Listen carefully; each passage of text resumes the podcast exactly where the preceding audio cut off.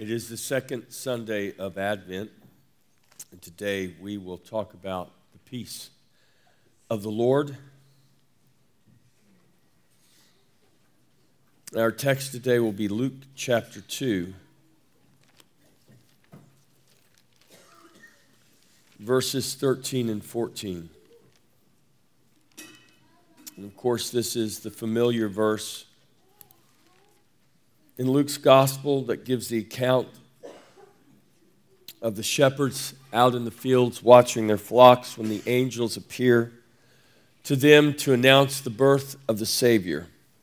Luke chapter 2, verses 13 and 14. And suddenly there was with the angel a multitude of the heavenly host praising God and saying, Glory to God in the highest, and on earth peace goodwill toward men. This is the word of the Lord.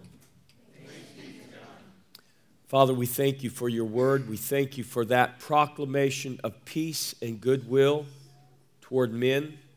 We thank you, Lord, that you have declared peace on earth, and you have indeed brought peace through your Son, the Lord Jesus Christ, the most important peace the most vital peace. That is peace with you. Father, we thank you for the grace you have poured out in making us your children when we were your enemies. Father, we thank you for that grace given to us in Jesus Christ. We thank you for that peace. Lord, let your church walk in peace, be a beacon of peace, harbinger of peace, that your name would be glorified. But Father, help us to remember how that peace was won, the cost of that peace, the price of that peace. And may we be willing also to wage the good fight to see your peace reign on earth, even as it is in heaven. In Jesus' name, amen.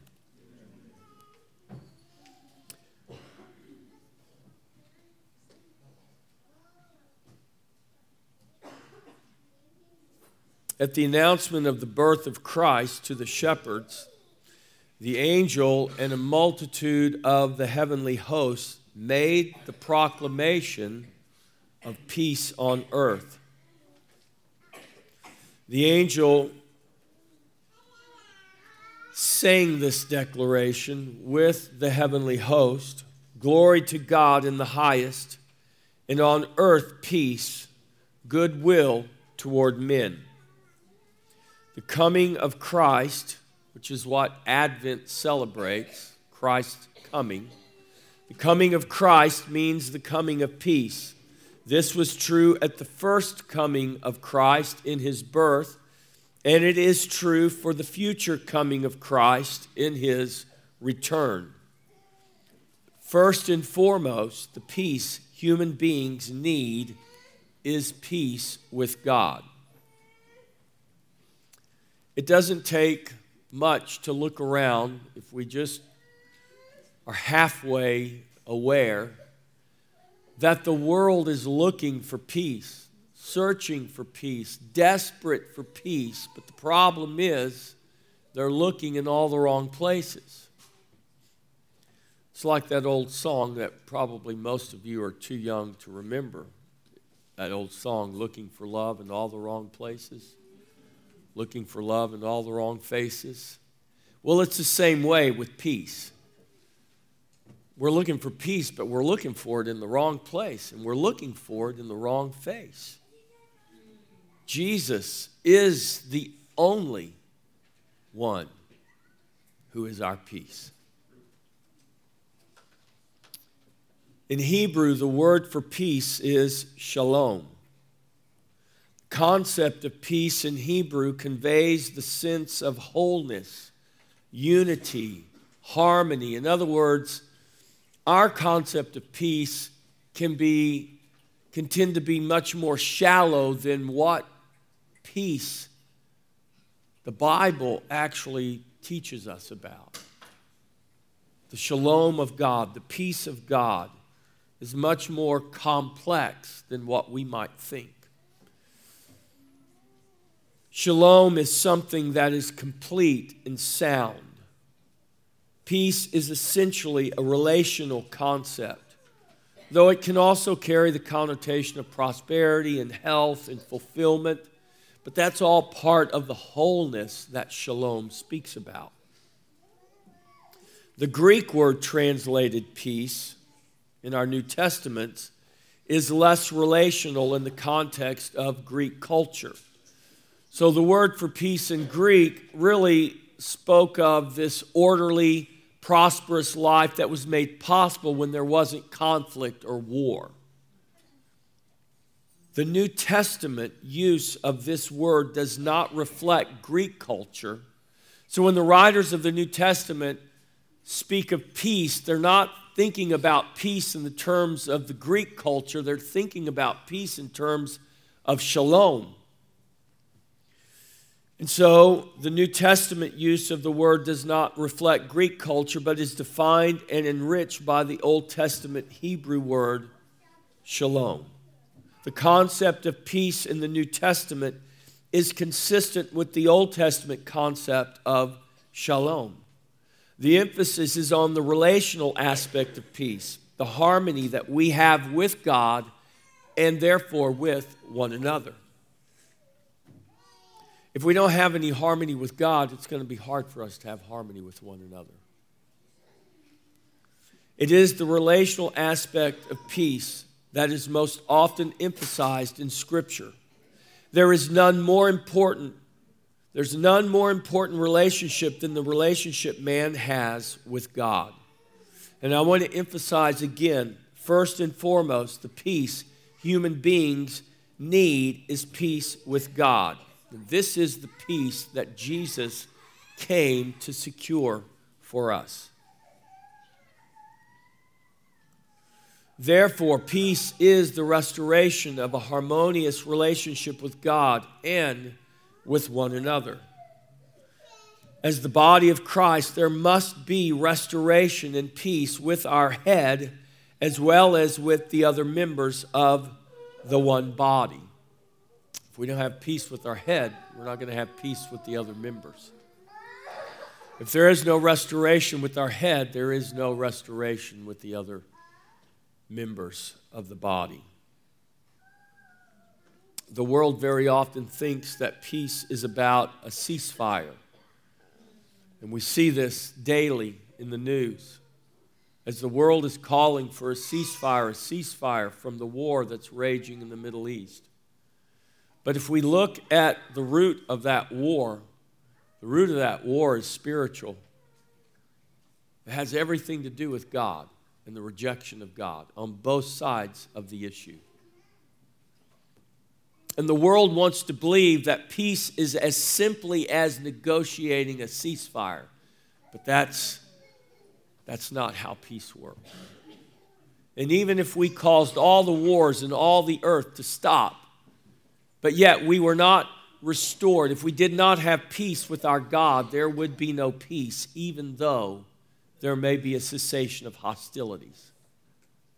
Because the hostility in our hearts and our minds, within ourselves, that is really what we see externalized in war, would still be there. The peace on earth that Christ has secured for us means that our once shattered lives are again made whole and we become in Christ what God has predestined us to be. You can read about that in Romans 8 29 and 30. Your destiny, according to the Bible, is to be conformed to the image of Christ. If you belong to Jesus, that is your destiny.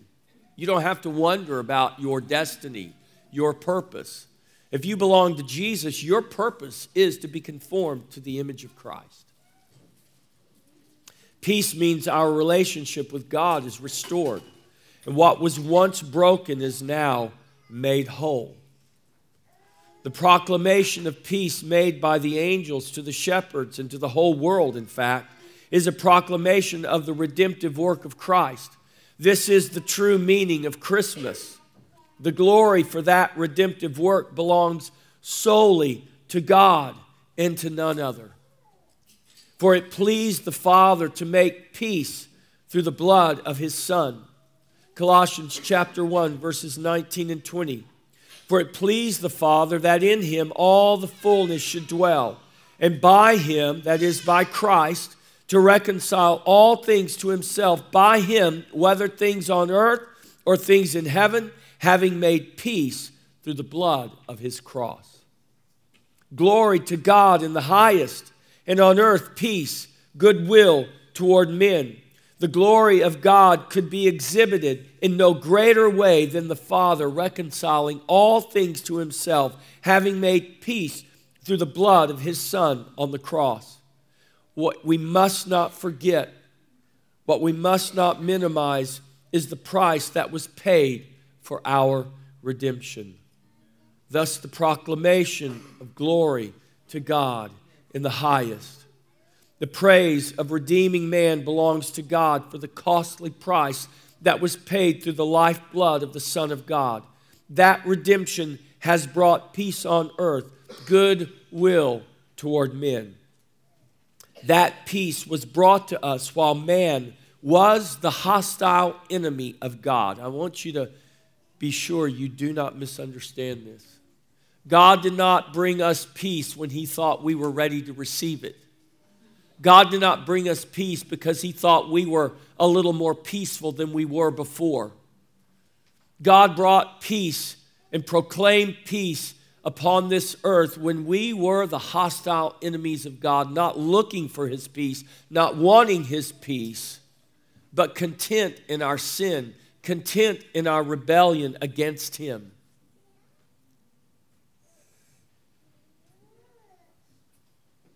God's peace and goodwill was in no way contingent upon man.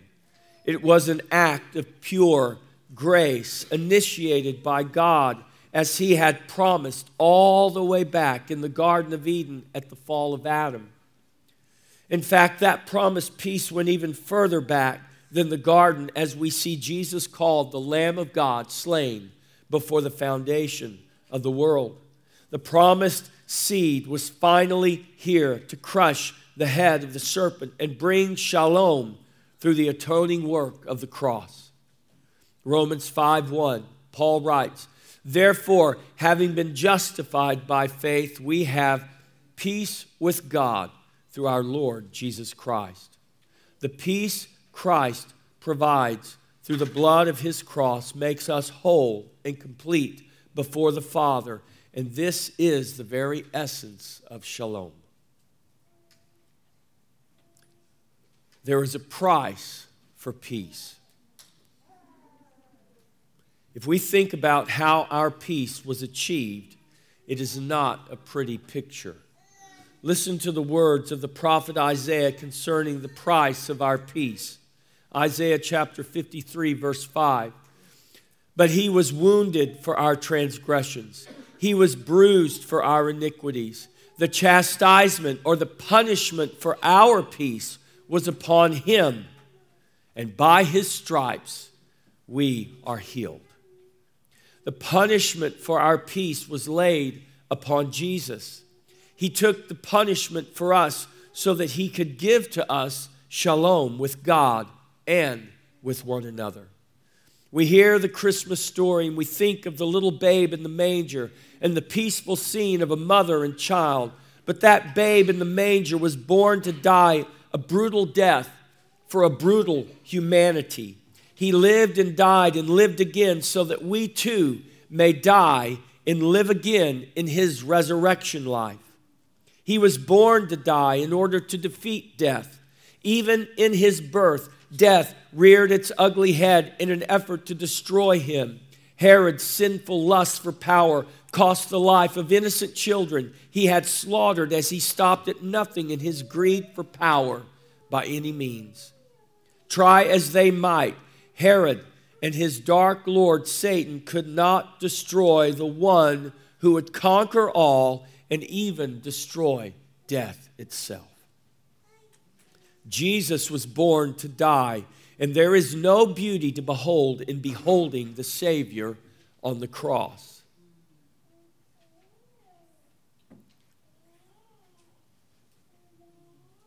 It is in sin. It is sin in full display. That's what we look upon when we look upon the cross. Was the full display of sin. What sin did to the Savior. What the Savior submitted himself to in order for sin to be defeated and overcome and give to us peace and freedom and life.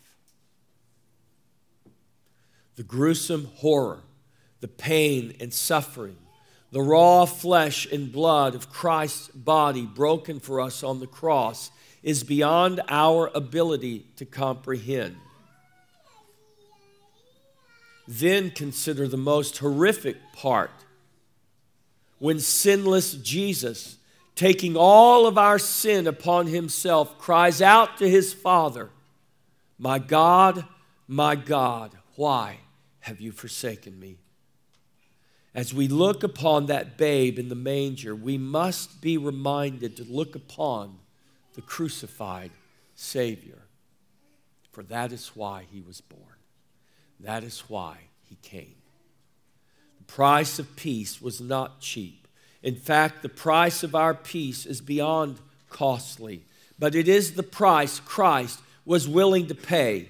And he paid that price for the joy set before him, for the redemption of his people, and for the glory of his Father. Christ won the peace by waging war and defeating his enemies. Christ did not come to enter into negotiations with the devil. That's what we want to do today. We want to enter into negotiations in order to achieve peace. That is not how Jesus achieved peace. He did not come and enter into negotiations. He came and he waged war. He came to destroy the devil and his works, 1 John 3 8, and he has done just that.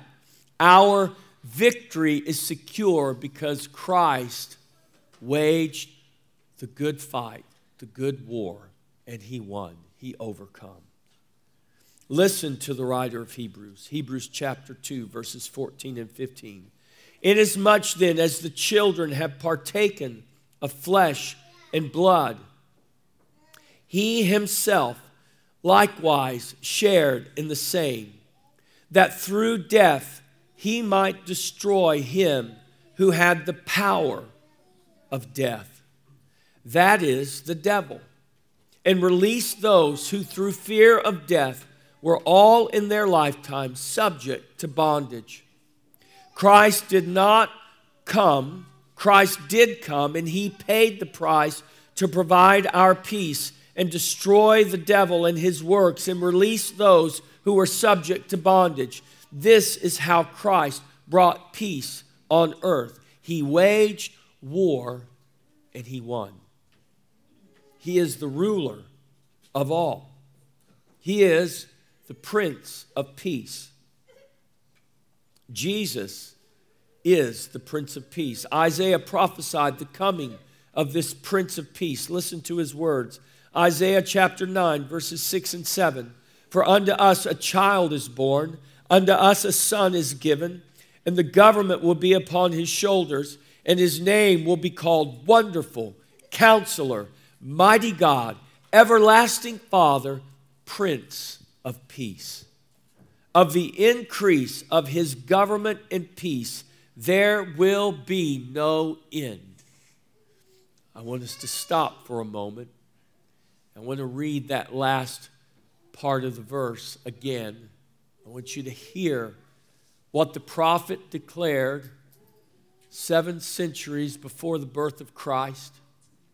I want you to hear what the prophet declared, not just concerning the birth of a child who would be called the Prince of Peace, but what that peace would actually achieve and how that peace would increase without end.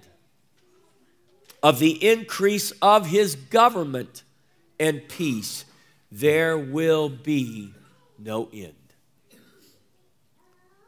This child shall be called the Prince of Peace. And of the increase of his government and peace, there will be no end. This is why we are post millennial in our theology here at Christ Fellowship Church. Because the Bible doesn't say that Jesus will come and bring peace, but then all of a sudden the darkness is going to overcome that peace, and it's not only going to stop, but it's going to decrease till it doesn't exist anymore until one day Jesus suddenly comes back. And then he's going to make all things right. That's not what Isaiah said. That's not what the prophet said.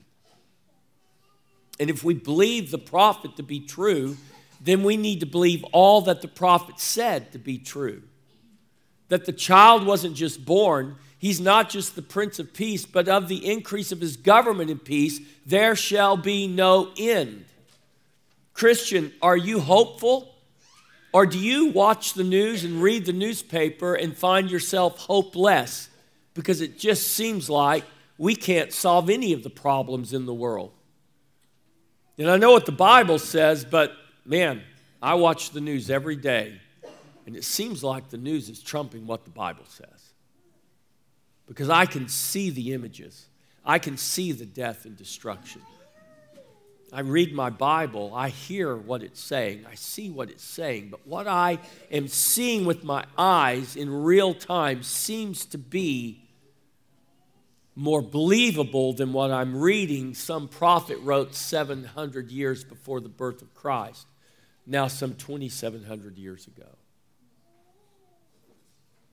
What do you believe? Do you believe your eyes or do you believe God's word? Do you walk by sight or do you walk by faith? Do you believe that the increase of his government and peace shall have no end? Do you believe that is real and happening even right now with everything else happening in this world? Do you believe that? You should, because that's exactly what the scripture says.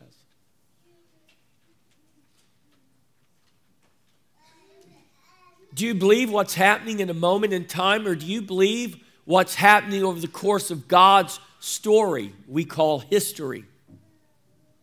And there is history past, there is history present, and there is history yet to be lived and yet to be written because his story continues.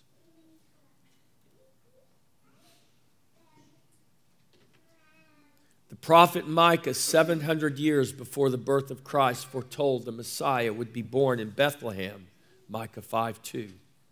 He goes on to declare, In this one shall be peace, Micah 5 5. Think about those words. This one shall be peace. Paul writes in his letter to the Ephesians that Jesus is himself our peace, Ephesians 2:14. Jesus is our peace. Has the darkness overcome Jesus? Has sin overcome Jesus? Has the war in the Middle East overcome Jesus? Has all the problems of the world and all the unrest and all the conflict and all the lack of peace in the world overcome Jesus? No, it has not. The peace, the shalom of God is much greater than whether we have a war in the Middle East or not. It's much greater than whether we have division in our country or not. The shalom of God is much greater than everything that's happening in the natural, in our circumstantial situations. The shalom of God transcends all of that. The peace of Christ transcends all of that. That's why it's called a peace that surpasses understanding. I don't understand exactly. So stop trying to make sense of a world that is senseless and look to Jesus. Trust in Jesus not in your senses, not in your ability to make sense, to understand. Why can't people just get along? Because they have no peace with God. That's why. Because if they won't get along with God, they won't make peace with God, and there's only one way to make peace with God, and it's not the way the bumper sticker that says coexist tells us how we should get along. There's only one way to make peace with God it is to find yourself crucified with Christ, where you are able to say, It's no longer I who live, but Christ lives in me. And the life I now live in the flesh, I live by faith in the Son of God. The only way to have peace with God is through His Son, is to be justified by faith in the Son of God.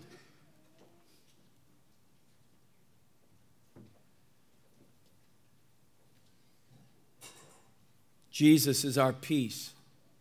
And he provides for us what is called a peace that surpasses understanding. That peace will guard our hearts and minds through Christ Jesus, our Prince of Peace. That's who he is. He is our Prince of Peace.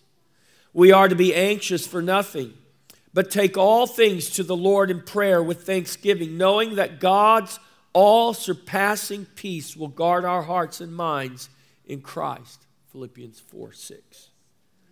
The peace that passes understanding is not just a surpassing peace concerning my life circumstances or a supreme inner peace that all is well or that all will one day be well. I'm not saying it's not those things, but it's not only those things. The peace that passes understanding is just that it is a peace that surpasses our ability to understand, our ability to define. The peace of God is beyond our humanness, and thankfully, it's not conditioned upon our understanding it. You don't have God's peace because you understand it. You don't have God's peace because you can make sense of it. You don't have a peace that passes understanding because you understand everything. Jesus provides that all encompassing peace for us. And He did that before you understood it, before you were aware of it. He did that while you were His enemy. He raised you up not when you were looking for Him, but when you were opposed to Him, dead in your sin. He gave you peace. He brought you peace. Not because you wanted it, not because you were looking for it, but because He chose to give it to you. I would submit that His peace is ours in Christ, whether we may feel it or not. His peace is ours whether we experience it. In those moments, we may desperately need it and seek it. His peace does not come and go, doesn't fade away, it doesn't flit away, but it abides with us and it abides in us in Christ. What does that mean? That means the peace of God, the peace that was proclaimed by those angels to those shepherds that night is a peace you have whether you realize it or not in Christ. What I'm saying is, you can be in Christ and have the surpassing peace of God and you not walk in that peace. Realize you have that peace because you're walking according to your feelings, your emotions. You're walking according to the flesh instead of by the Spirit. And you're being driven by your emotions instead of trusting in God's infallible, eternal word that declares God has proclaimed his peace. And it belongs to you, it is yours in Jesus.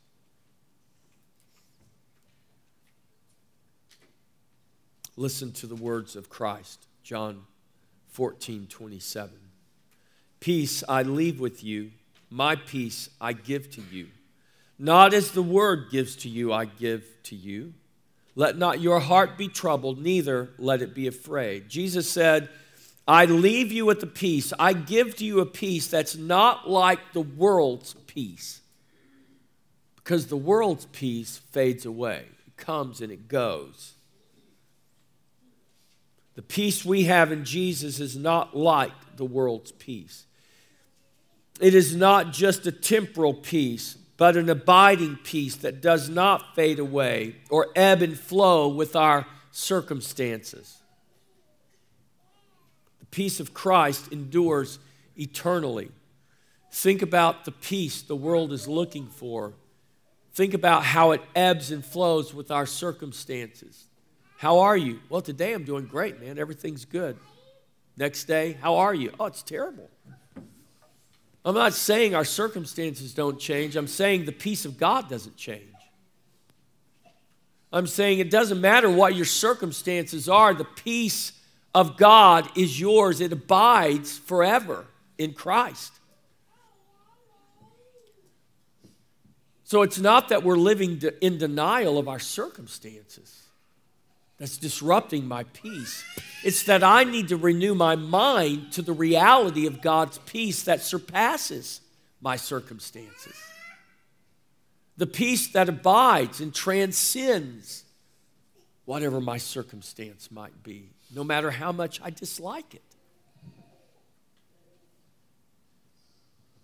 We are too conformed to the world. We allow the world to conform our minds, we already have a mind, a carnal mind that needs to be renewed to the spiritual mind. Paul says, Don't be conformed to this world, but be transformed by the renewing of your mind. And the only way we're going to walk in the abiding, eternal peace that we have in Christ is for us to continually be renewing our mind to that truth, to that reality because we're living in a world that is constantly trying to conform us to its way of thinking, trying to get us to buy into its brand of peace instead of the peace that surpasses understanding, the peace that comes from God in Jesus Christ. And if we are not constantly renewing our mind to the truth through the Word of God, in fellowship with God, then just by living in this world and being pressed upon by this world the way it presses upon us all the time, constantly, you will begin to be more conformed to this world than you are conformed to God. And this is why the scripture exhorts us to read the Word, to meditate on the Word, to stay in the Word, to go to the Word, and to wash our minds with the water of the Word so that we are being conformed to Christ. Now, the good news is, you being conformed to Christ, though you have a part to play in that, ultimately it is God who's going to do that. But what I'm saying is, if we would cooperate with God instead of going kicking and screaming, if we would cooperate with God, that process would be much less painful and much more efficient.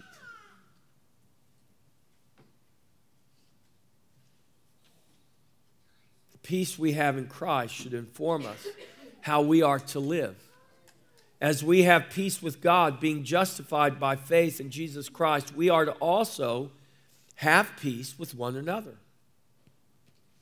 The admonition in Scripture to love God and love our neighbor is not optional. I'm going to say that again. The admonition in Scripture to love God and love our neighbor is not optional, it is God's command. In fact, we cannot love God if we do not love our neighbor. That's not what I say, that's what the Apostle John says in his letter. If you say you love God but hate your brother, the love of God is not in you, and you are a liar.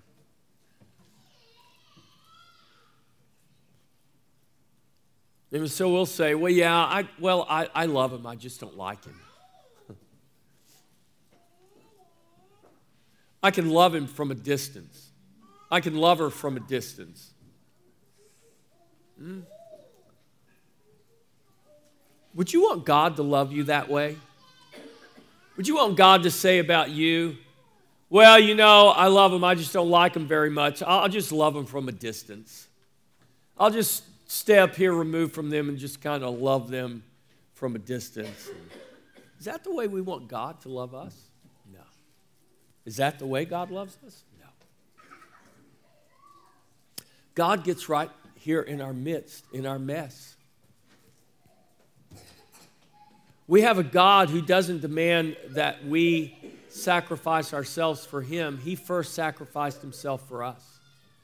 He does invite us to die, be crucified with Him, but only after He walked that path Himself.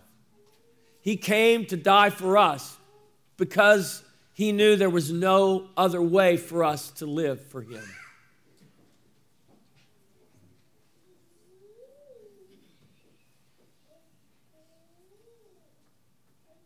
Our love for God, our love for one another, therefore must be more than just lip service.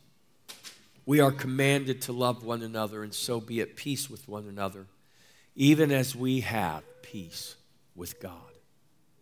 God making peace with us was never disconnected from our peace with one another.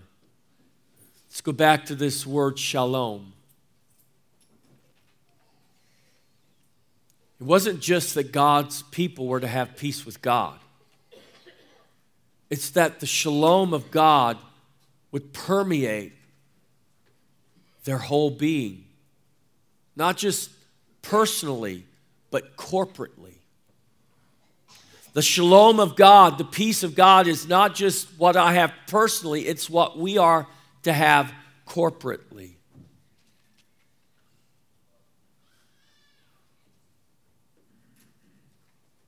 God making peace with us was never disconnected from our peace with one another. Jesus said, They will know you are my disciples if you love one another.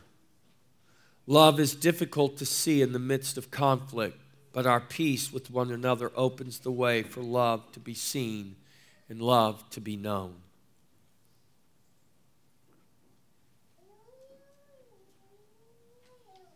God wants us to know His peace. And He wants His peace to be known in us and through us.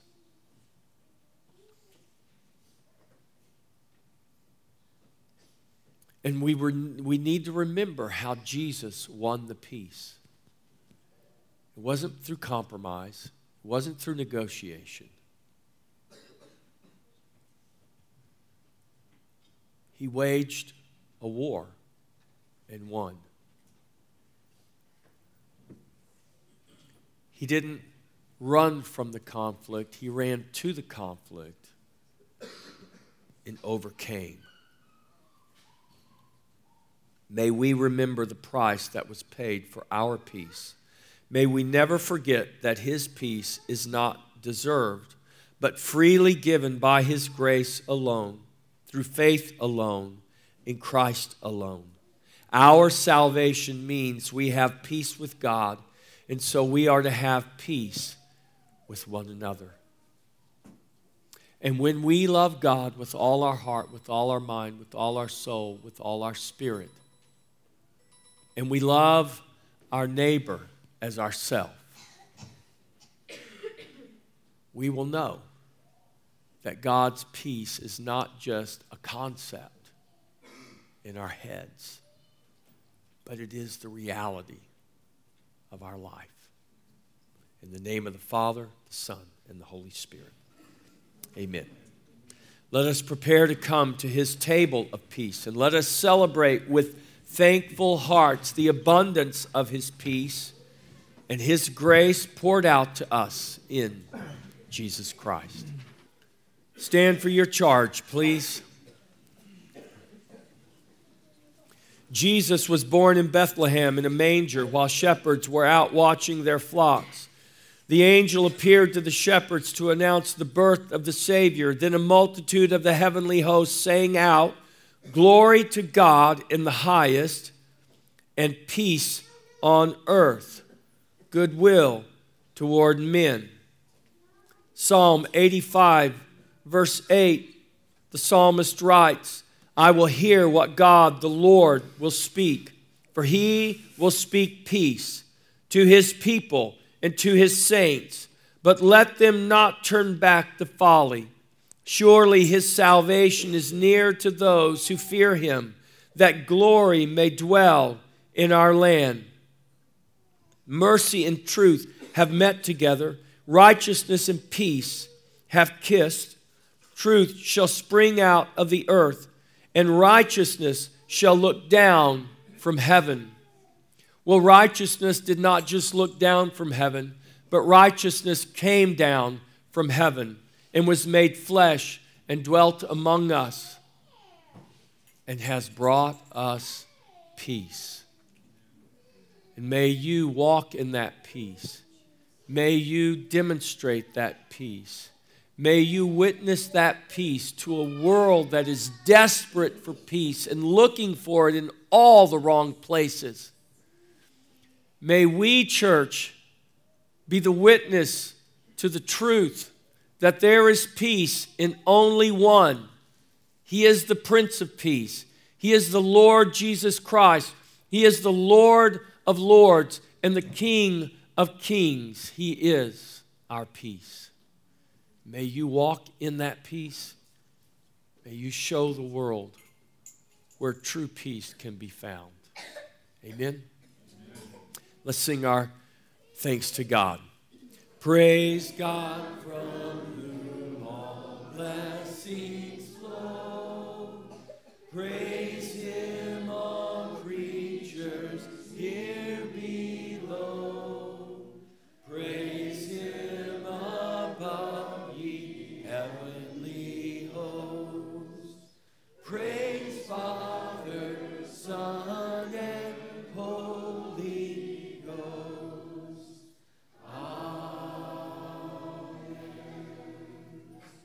Now, to him who is able to do far more abundantly than all we ask or think, according to the power at work within us, to him be glory in the church and in Christ Jesus throughout all generations, forever and ever. Amen. Amen. The Lord be with you.